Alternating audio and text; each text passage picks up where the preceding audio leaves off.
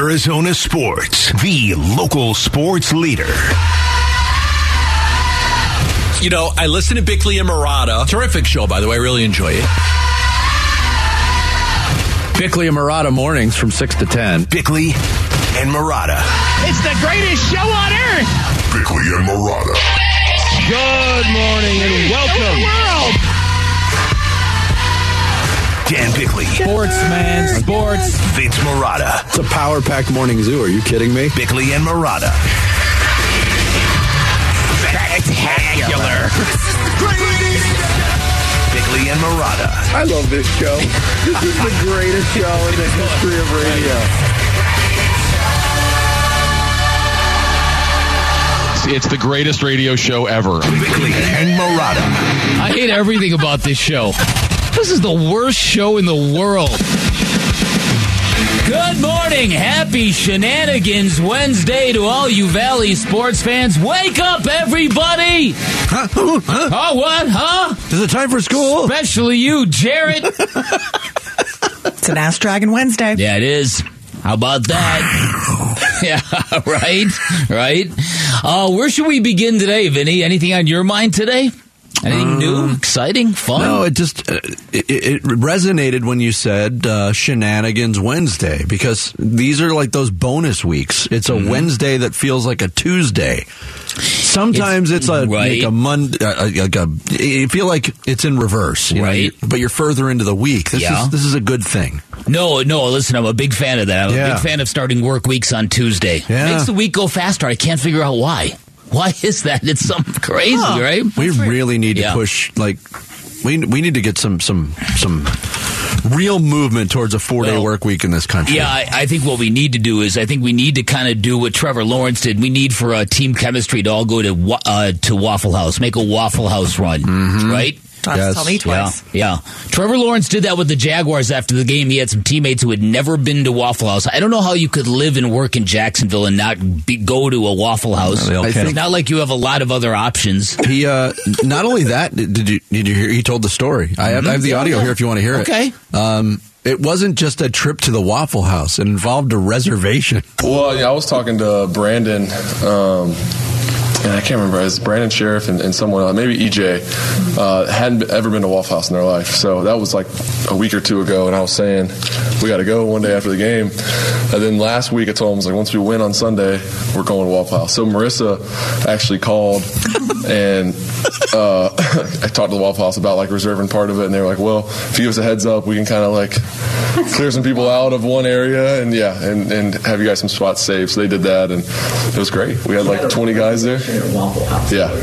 So maybe the first reservation at Waffle House. So what's your go-to dish at Waffle House? It depends. That, uh, that night I got the Texas bacon cheesesteak with hash browns with cheese and a pecan waffle.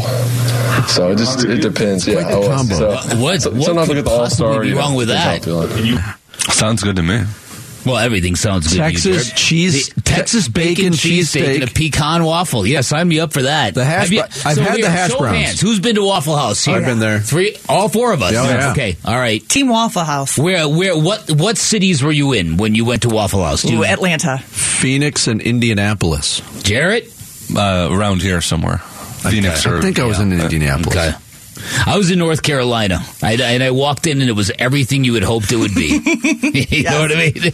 Yes. you know what Don't I you mean? feel safe there? Yeah. You know that the employees at the Waffle House are ready to throw hands at Oh any yeah, moment. yeah. It's it's it's it's a job requirement. yes. Oh, yeah. Great food, great yeah, fights. I just I love that line of questioning with Trevor Lawrence. It's like, yeah, I called for a reservation, and they're like, you do know this is Waffle House, right? We we don't take reservations. But what a response! You do know this is Trevor Lawrence, right? Right, right, exactly, exactly. All right, Ferret, start the show. Make some waffles, Ferret. The Splash. Splash. The stories making waves in the sports world. The Splash. Cannonball coming. Cannonball coming. The Splash. Brought to you by Presidential Pools, Arizona's number one pool builder. See why at presidentialpools.com. The Arizona Cardinals introduced their new GM, Monti Ossenfort, at a press conference on Tuesday. One of Ossenfort's more resonant comments from his press conference was that the franchise will embrace a completely unified message from top to bottom and that, quote, ego will not be tolerated. Owner Michael Bidwill followed up that, that uh, this was an issue in 2022 after talking to players, and that he chalks it up more to a lack of accountability. That was the eyebrow raiser. We're Yeah, gonna, that was. We're going to have some discussions Yes, about about that today. Yes, we are. Uh, overall, um, you know, yesterday we shared our thoughts on the hiring of Monti Ossenfort. He Mm-hmm. went through the the whole media car wash yesterday. He did all the interviews. Um, I still feel as, as I did yesterday at this time. Uh, I, I think this is a, pr- a pretty good hire. It's a guy who's Mm-hmm. going to figure things out, but he's got a lot of experience to draw from, and he touched he touched on that in his yeah, press conference. I, yeah, I don't think it was an A plus press conference, but it sounded like a guy for getting his first big crack at a big job and, and trying very hard to say all the right things, which kind of explains the ego line we're going to be getting into in a bit. But yeah, I agree with you. I think the hire the hire is more important than the press conference, and the press conference Absolutely. wasn't bad. Yeah. but but I do think that that yes, it, this is we have to remember that we're not looking at a general manager to be the fire and brimstone leader this team needs. That should come from the head coach. What we need from the general manager is somebody who is smart, somebody who can draft well, somebody who can build a football team. That's what we need. with a consistent thread throughout. Yeah, And- right. And he With talked a lot a about that yesterday. Yeah. Yeah. Ossenfort and Bidwill now in the hunt for a head coach. Five openings remain in the league. The Cardinals will interview defensive coordinator Vance Joseph for the job today. Bidwill reiterated. Uh, Cardinals have also been linked to Saints head coach Sean Payton, San Francisco defensive coordinator DeMeco Ryans, former Dolphins head coach Brian Flores, whom Ossenfort worked with extensively during their time together in the New England organization. Arizona also building their list of interview candidates for their head coaching vacancy. Former Indianapolis Colts uh, head coach Frank Reich will interview, according to ESPN's Dan Graziano. Reich was fired by the Colts on November 7th after going 40, 33, and 1 in his time on the Indy sidelines over five years. Three winning seasons, two trips to the playoffs. Cardinals have also requested an interview with uh, Denver Broncos defensive coordinator Ejiro Evero. Uh, Evero has been in the NFL as a Great coach since name. 2007, most recently spending last year as the defensive coordinator in Denver, part of Sean McVay's staff with the Rams that won a Super Bowl last season. Broncos defense ranked seventh in the NFL, gave up 320 yards per game despite finishing with a 5 and 12 record. But still nothing on the Payton front in terms of a date for an interview, nothing on the Ryans front, and I don't think anything on the Flores front in terms of a date. No, and this is going to be interesting because Frank Reich is a would be a very very good hire. I think the Brian Flores thing is very intriguing based on his particular skill set. Sean Payton still is a great option, but I, I think that horse has left the barn. And we'll see. Be curious to see not only where they go with this, but how fast it happens. Yeah, um, you know that box was checked, and now there seems to be this this renewed urgency. Michael Bidwill has followed what he said in his press conference following the firing of Cliff Kingsbury. It's kind of gone uh, down that down that path. Chargers not firing head coach Brandon Staley after their playoff meltdown, in which they blew a twenty-seven nothing lead and lost to Jacksonville on Saturday. Staley will be back. Offensive coordinator Joe Lombardi won't be, as the Chargers have fired him. Lombardi's stint with the Chargers lasted just two seasons. Quarterback coach Shane Day was also fired. Defen uh, Detroit Lions offensive coordinator Ben Johnson, who was a head coaching candidate for the Colts, Texans, and Panthers, informed those teams he's staying put in Detroit to work on Dan Campbell's staff in 2023. Yeah, listen, uh, this is these stories that are starting to come out of Detroit are, are very, very heartwarming. Dan Campbell has created a culture that people don't want to leave. Yeah. Yeah, no, it, it's it's fabulous. It really, really is. And Johnson talked about, hey, I don't want to let him down. Right. He, he said that culture in that building, everybody knows it's total love. That that Dan Campbell is looking out for the best of every man in that place. Man, what a what a story that has turned out. to. Yeah, the Tennessee Titans also filled their general manager position. They hired Ran Carthon, who served as the director of player personnel for the San Francisco 49ers the last two years. Carthon was not interviewed by the Cardinals in their GM hiring process. Coyotes' losing streak is over. The Yotes down the Detroit Red Wings in a shootout to snap the skid at nine. Travis Boyd, Dylan Guenther scored a minute 10 apart in the third period to tie the game at three. And after a scoreless overtime, Nick Schmaltz and Nick Bjugstad scored in the shootout for Arizona. They get two points in the standings. Yotes will host the Washington Capitals tomorrow night at Mullet Arena. And a huge upset in the second round of the Australian Open as American Mackenzie McDonald ousted top seed and defending champion Rafael Nadal in straight sets Nadal was hampered by a hip injury, but it's his earliest exit from the Grand Slam event since a first round exit in 2016. For McDonald, he's never been ranked higher than 48th in the world, by far his biggest win on the tour. I flipped on the TV when I woke up this morning. They let off the 4 a.m. Sports Center with that story. Yeah. And repeatedly called him Matthew McKenzie throughout No. the story. Maybe that's maybe that's a re- one of one of the reasons why uh, American tennis is not what it should be right now.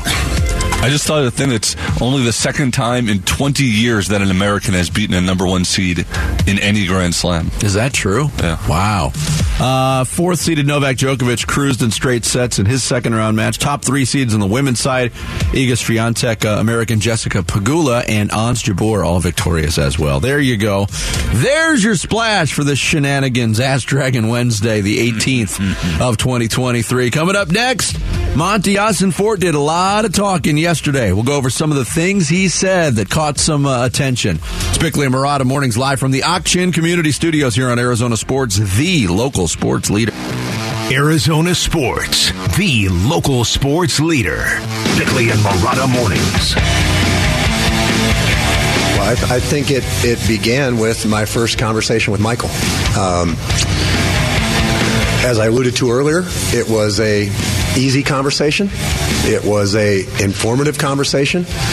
It was a focused conversation. Uh, I I think both of us feel an urgency to get moving in the right direction, um, and you know I've seen I've seen success here, and I, I've seen things that have worked, and I see a lot of the same pieces that are in place here, and a lot of opportunity for us to move forward and get things going in the right direction, knowing that there's work to be done, but really from my first conversation with Michael, I was immediately attracted to this job.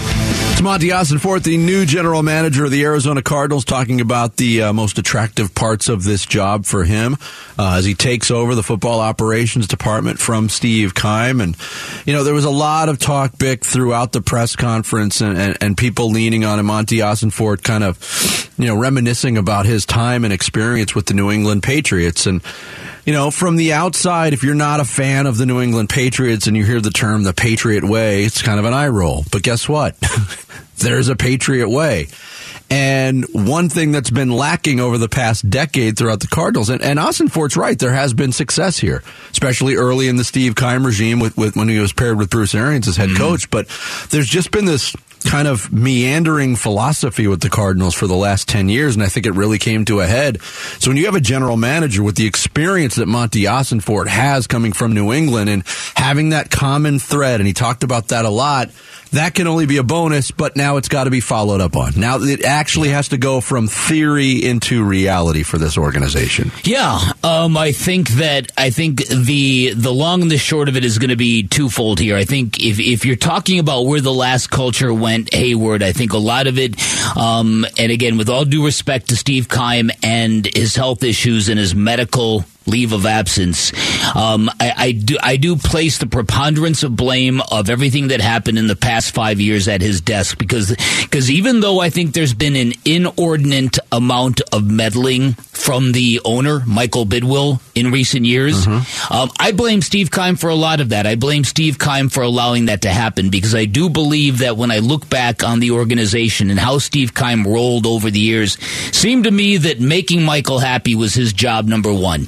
And it, it seems to me when I go back and I, I, I look over some of the moments in time here that have really jarred me, uh, the the rev- revelation from Cliff Kingsbury earlier this year in a press conference about how he is required, along with Vance Joseph, to watch film with Michael Bidwill. Um, I don't. I don't blame Michael for wanting to know if Cliff knew what he was doing, but I blame the general manager for allowing that to happen. You, you, if you're the GM, you need to put up a wall and say, Michael, no, no, don't go there, man. He's got better things to do at this time. Trust me, he knows what he's doing. Trust me, it's all good. There was the infamous piece of video before dra- the NFL draft when Michael Bidwill jumps in and asks Cliff, Cliff, Cliff, Cliff, Cliff Kings, Kingsbury when he asks Cliff Kingsbury, whom do you want to draft? And it's at that point that any self-respecting GM would have said, Michael, no offense, that's my job. Mm-hmm. Kingsbury, right? Kingsbury, him. And, and so again, so some of it, you know, I, I've I was very critical of of Cliff Kingsbury as a head coach and his core set his core competencies, which were very lacking on the NFL side. I've been I've been critical of Michael Bidwill and his meddling, but I think ultimately it came down to to Steve Keim and and what he allowed it to to happen, basically to to secure his own job security over the years. Yeah. So that that's my personal feeling. I'm not reporting that as fact. That's my personal feeling of what went down here. So my big thing going forward, Vinny, is does Monti Ossenfort as a first time general manager, it, did it, did he have enough leverage? Is he smart enough? Is he wise enough to have established boundaries already as a precursor to taking this job? And I think we're going to find out a lot by who gets named head coach. With all due respect to Vance Joseph, if Vance Joseph gets this job as head coach, that might tell you that Michael Bidwill is still running the show. Might tell you.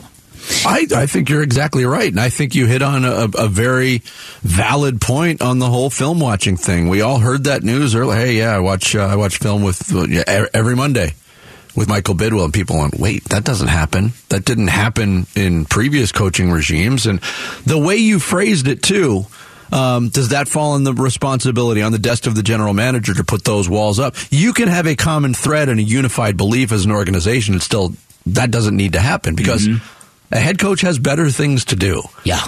As the owner, if you want checks and balances, you get those checks and balances on Sunday afternoons Yeah. in the NFL. Yeah. You can you can very easily tell how dialed in your head coach is by what you see on the football field. Mm-hmm. So for in- preparation for a game to take time to explain that to your owner as a as a way to maybe justify your existence as the head coach because you got a contract extension, that can't fly anymore. That that No. stuff there, there needs to be that separation. Yeah, and the other thing is in most real, healthy, functioning organizations, there's a team president that acts as the liaison to the owner. Derek Hall acts as the liaison to Ken Kendrick. Mm-hmm. The team president for the Arizona Cardinals is Michael Bidwill. So the liaison to Michael Bidwill is Michael Bidwill.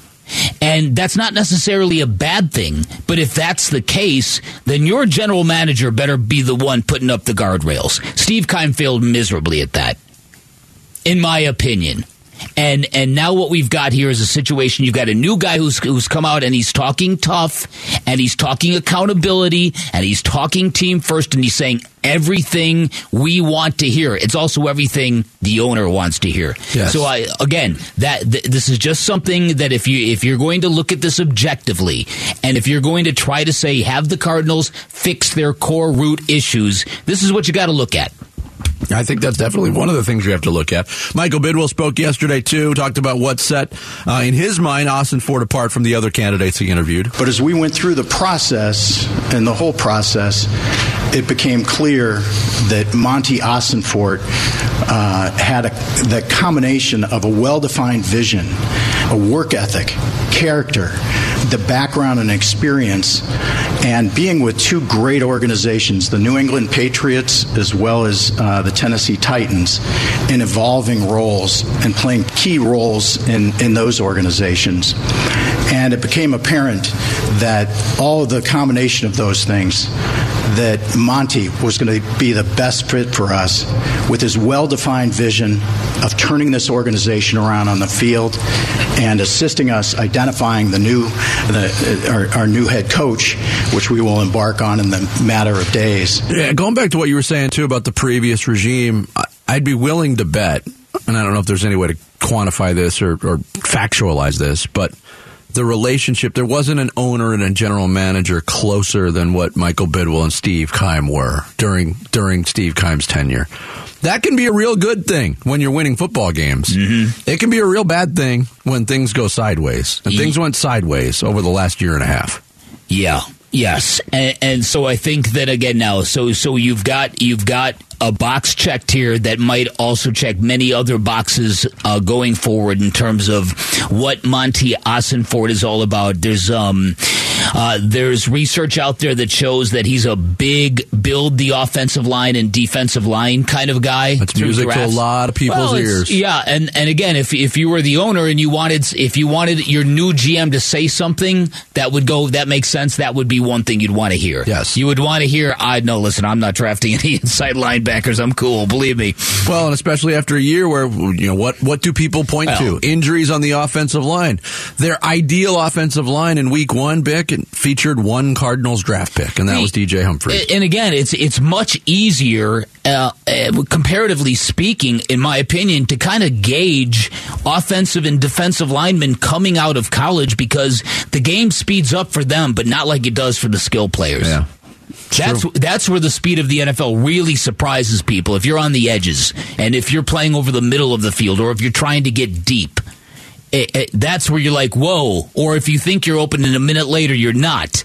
But if you're big and strong and have great technique, so yeah, so so far so good. Yeah. But there's the, the heavy lifting's yet to come. Indeed. Text your thoughts to the FanDuel text line at 620, 620 right now. And that heavy lifting for the Cardinals now shifts gears into finding a new head coach to take over this football team. We'll get into the latest news and offer some opinion on that news next. It's Bickley and Marotta Mornings here on Arizona Sports, the local sports leader.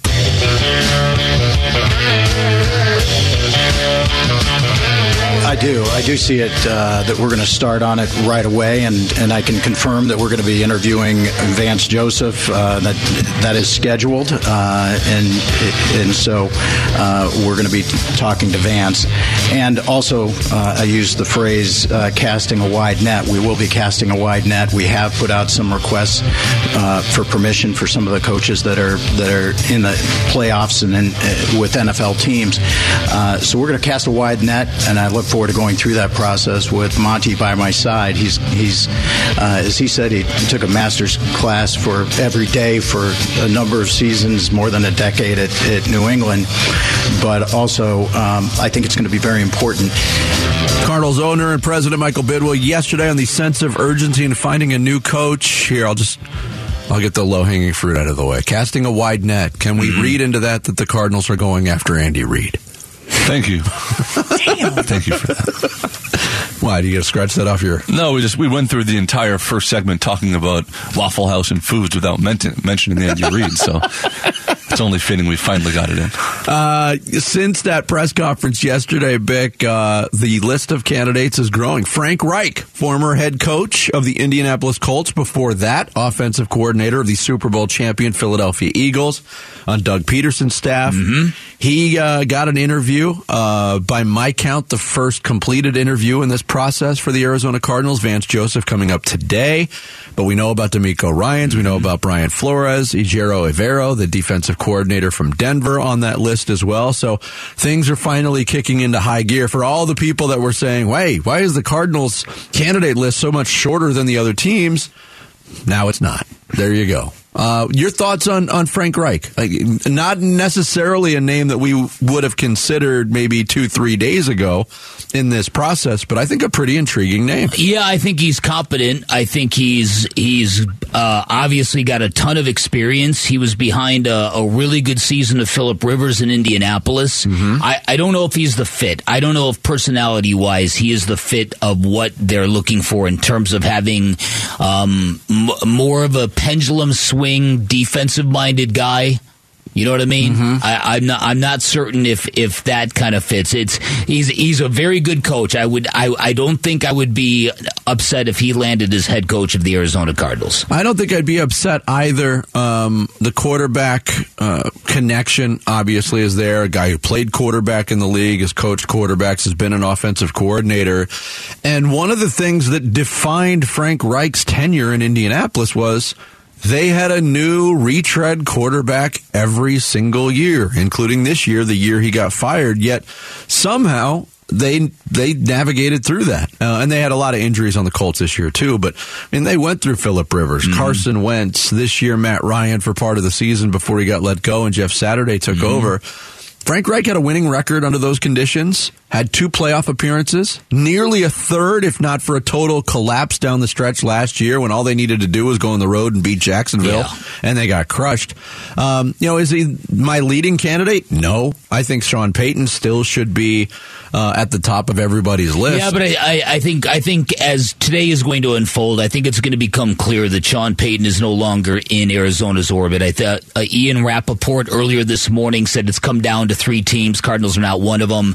People are identifying Denver as the front runner now for Sean Payton, which which to me is going to go down as a missed opportunity. Un- unless Sean Payton was lying about what he felt about Kyler Murray, um, I, I do think there was an opportunity to get involved with this, and I think that not getting a Sean Payton um, would be not getting the A plus scenario. No matter what combination of Monti Ossenfort plus you fill in the blank, Sean Payton is still the best fit for Arizona and their individual particular needs at the moment, and and that it it doesn't seem to me like the Cardinals are ready for that um, internally. To, to, to give everything to one guy and say, okay, it's your show. It, it, that's that's just the vibe that I'm getting from this.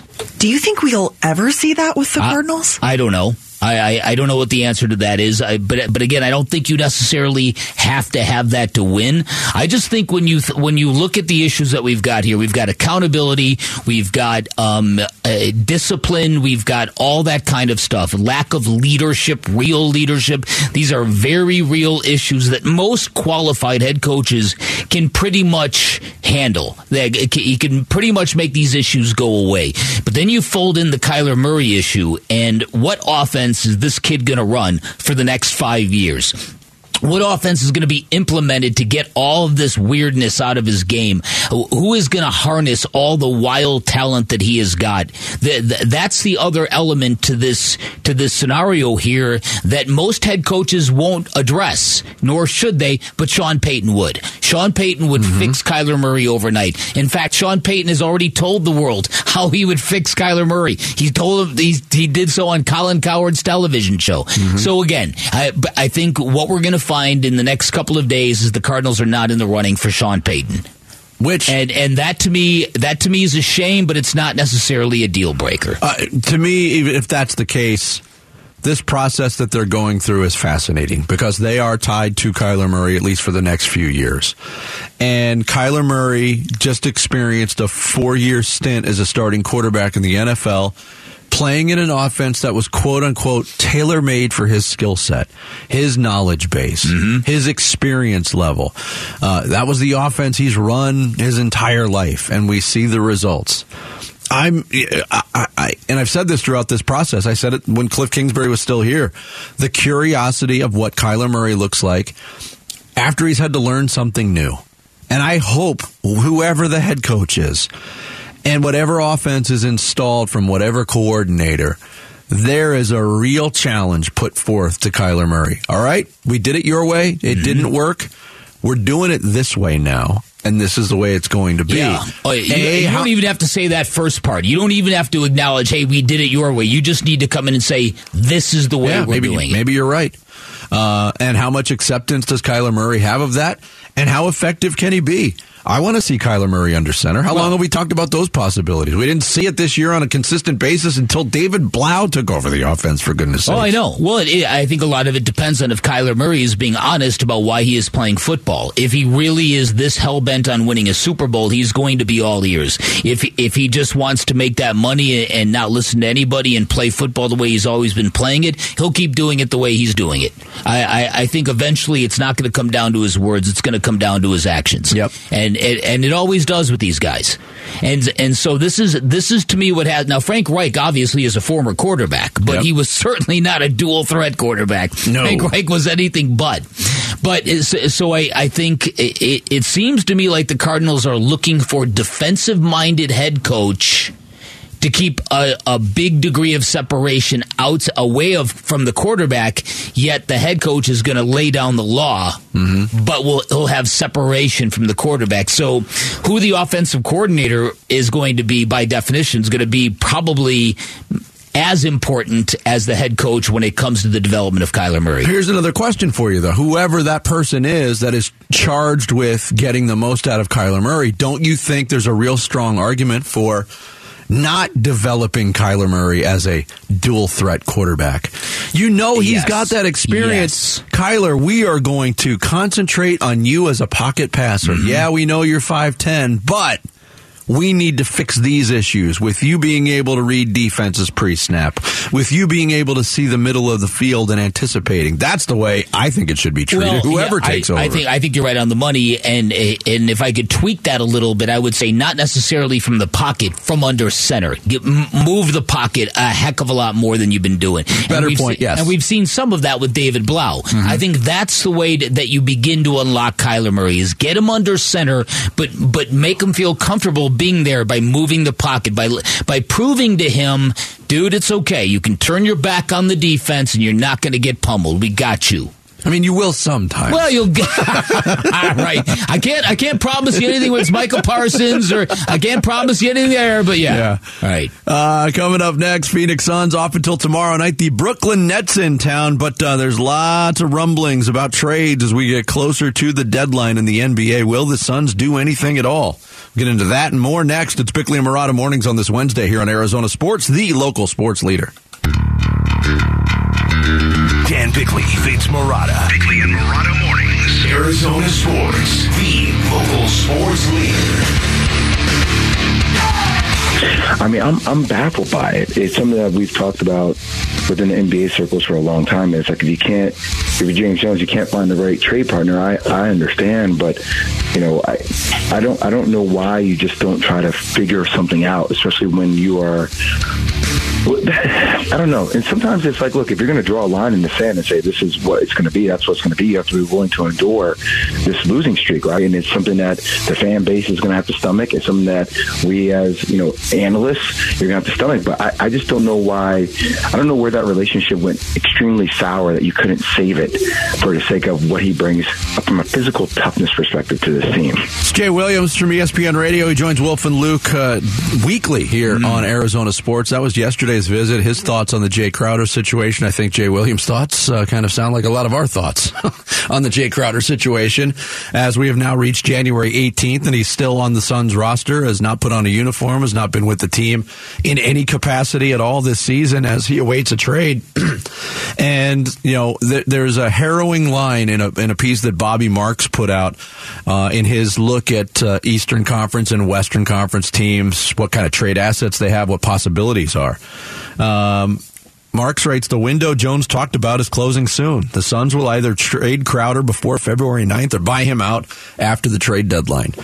That second option, wow. Could you imagine going through a whole season where after the trade deadline you're unable to unload him and you have to No. buy him out and then Jae Crowder's got carte blanche to join whatever team he wants to? I, I, I wonder about this a lot because because I wonder why is it? Is it a function of an extremely extremely soft media in Arizona that we don't have any answers to all these mysteries in our sports scene? Is it a function of the way sports teams have become in terms of shielding people from the truth and not explaining situations? It seems to me back in the day that if a basketball team that was competing for a championship lost a key member eh, under the circumstances that Jae Crowder left the Suns, that there would be a public accountability, that there would be something explanation demanded by a fan base and an, exclam- and an explanation delivered by the local media. Why hasn't that happened here? It's a great question. The questions are just as loud now as they were back in you know, early October when the And- Suns were going to training camp and, And Jae Crowder again, tweeted not- out, "I'm not going to be there." And I'm not absolving us from that from that No, criticism. true. I'm not absolving us. I'm saying is that is that where we are in this market? Are we that soft? Is the fan base that soft that there is no demand for answers as to why this is happening? Why a basketball team that was two wins away from a championship 18 months ago is allowing this to happen or is has allowed this to happen? What it, it, it, it's unbelievable to me that that we've got this mystery, that we've got the Sean Kugler mystery, you've got the Steve Keim. There's mystery after mystery after mystery unsolved in the sports Somebody market. call Robert Stack. No, I'm serious, man. It, it's we can laugh about this, No, but, but it- I- but to me, these are these are heavy questions weighing down our organizations, and we're just we're just talking around them day after day after day. I agree with you, uh, but it's a combo of things.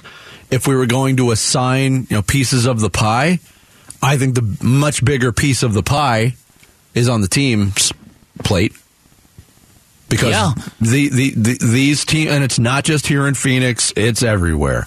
There's a lot of obscurity of information that's going on out there. Th- and that's what I'm wondering about. I'm wondering if this is just sort of a sign of the times kind of stuff. You know, it, and again, we talked about the pandemic and how media were kind of effectively shut out of locker rooms and clubhouses, and a lot of that access has been restored, but has it?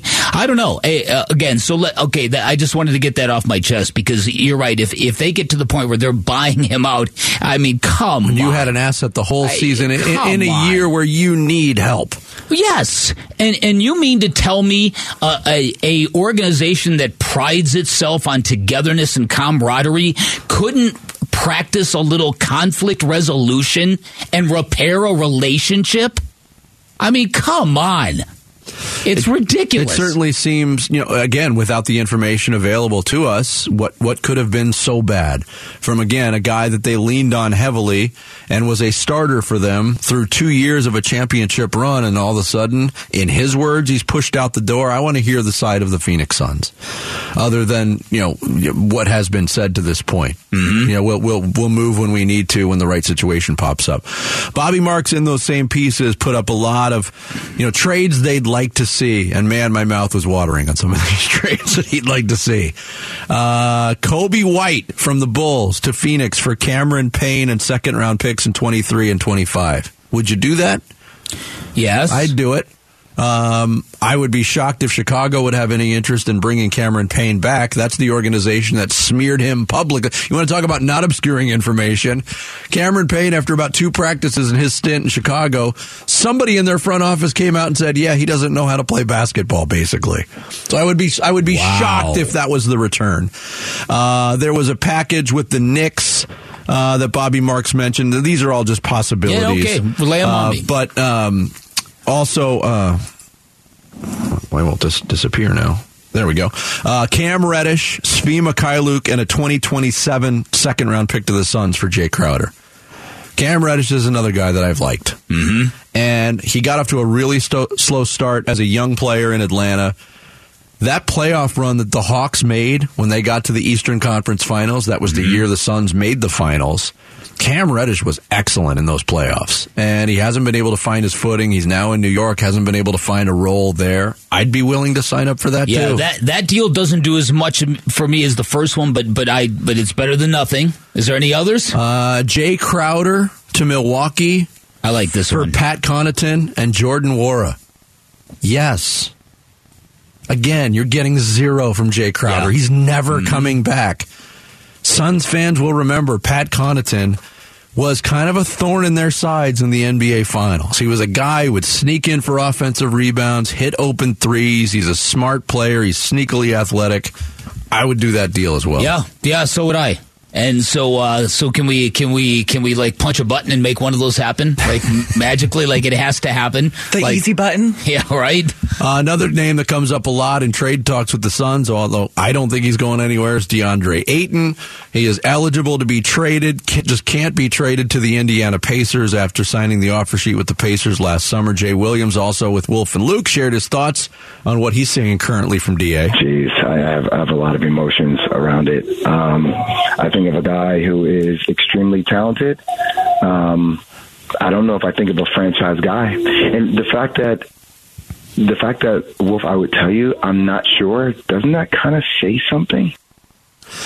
Yeah, there's a lot of people that think that way on DA right now too, and and I can only read the tea leaves from from my perspective. And earlier this week, Monty Williams makes comments about DeAndre Ayton needs to attack. He's got to stop fading. And it wasn't just like fading away for jumpers, fading in terms of the style of his play. Yeah. Um, you know, we've seen it in, in glimpses here and there, the aggressiveness, but You were harping on, and a lot, of, a lot of people were harping on the fact that in that loss to Memphis the other night in 30 minutes, DeAndre Ayton had five rebounds. Five rebounds, and as Duane Rankin pointed out, every every and I didn't know this, but it makes sense to me. Every there's metrics for every rebounder about what their wingspan is, which creates a radius, which is basically basketballs you should be able to reach. Mm-hmm. DeAndre Ayton is so underachieving in that category. Given his wingspan and the balls he could go up and get, Here's another issue, though. It's not when when that wingspan, when he's within that wingspan and he reaches the ball, clean rebounds just don't happen a lot. And it's not just him, it's a Phoenix Suns thing. There's a lot of volleyballing of rebounds. Not anything really secured on the Yeah. first try. And DeAndre Ayton, I don't know. Because at times he'll make these catches and, and go back to that playoff oh, run. Oh, my goodness. He was catching everything on the pick and roll and catching every rebound, and he's just he, he looks like a different player. This- Yeah. Uh, in this stretch, I can't say throughout this season, but right now he looks like a different No, player. and it's it's mind blowing to me because I do have to go back and remind myself that DeAndre Ayton did have that postseason where, like you said, the rebounds and the entry passes he'd go up with one hand and so emphatically slap it with the left just to show, boom, I got this, and it's mm-hmm. like okay. Yeah, man, it's it's really this is it, this is such a frustrating, uh, um, disorienting time for this basketball team. You got the Brooklyn Nets tomorrow. That will be three games from last Friday. So you basically went Friday, Monday, th- Thursday. Mm-hmm. Okay, so um, yeah, they're certain they certainly should be rested. They don't have a lot of bodies. So I'm sure the attrition is, is more on them. And we circled this game on our calendars when the schedule came out for a number of different Yep. reasons. Hey, it's Brooklyn. Kevin Durant's coming in. He's hurt. Kyrie Irving didn't play last night. He might not play. The Suns have nobody healthy. Uh, A much different feel to this game going Mm-hmm. Oh, yeah. going into it. And we circled night. it because it was the like the, first- game right after the Yeah. DeAndre Ayton could be traded. Would Yeah. Durant still be there? Yeah, exactly. Uh, coming up next, there's one thing that will not be tolerated in the Arizona Cardinals' new organization. We'll tell you what it is and get into the discussion. Lollygaggers? Lollygaggers. Lollygaggers. We'll get into it next. It's Bickley and Marotta Mornings here on Arizona Sports, the local sports leader.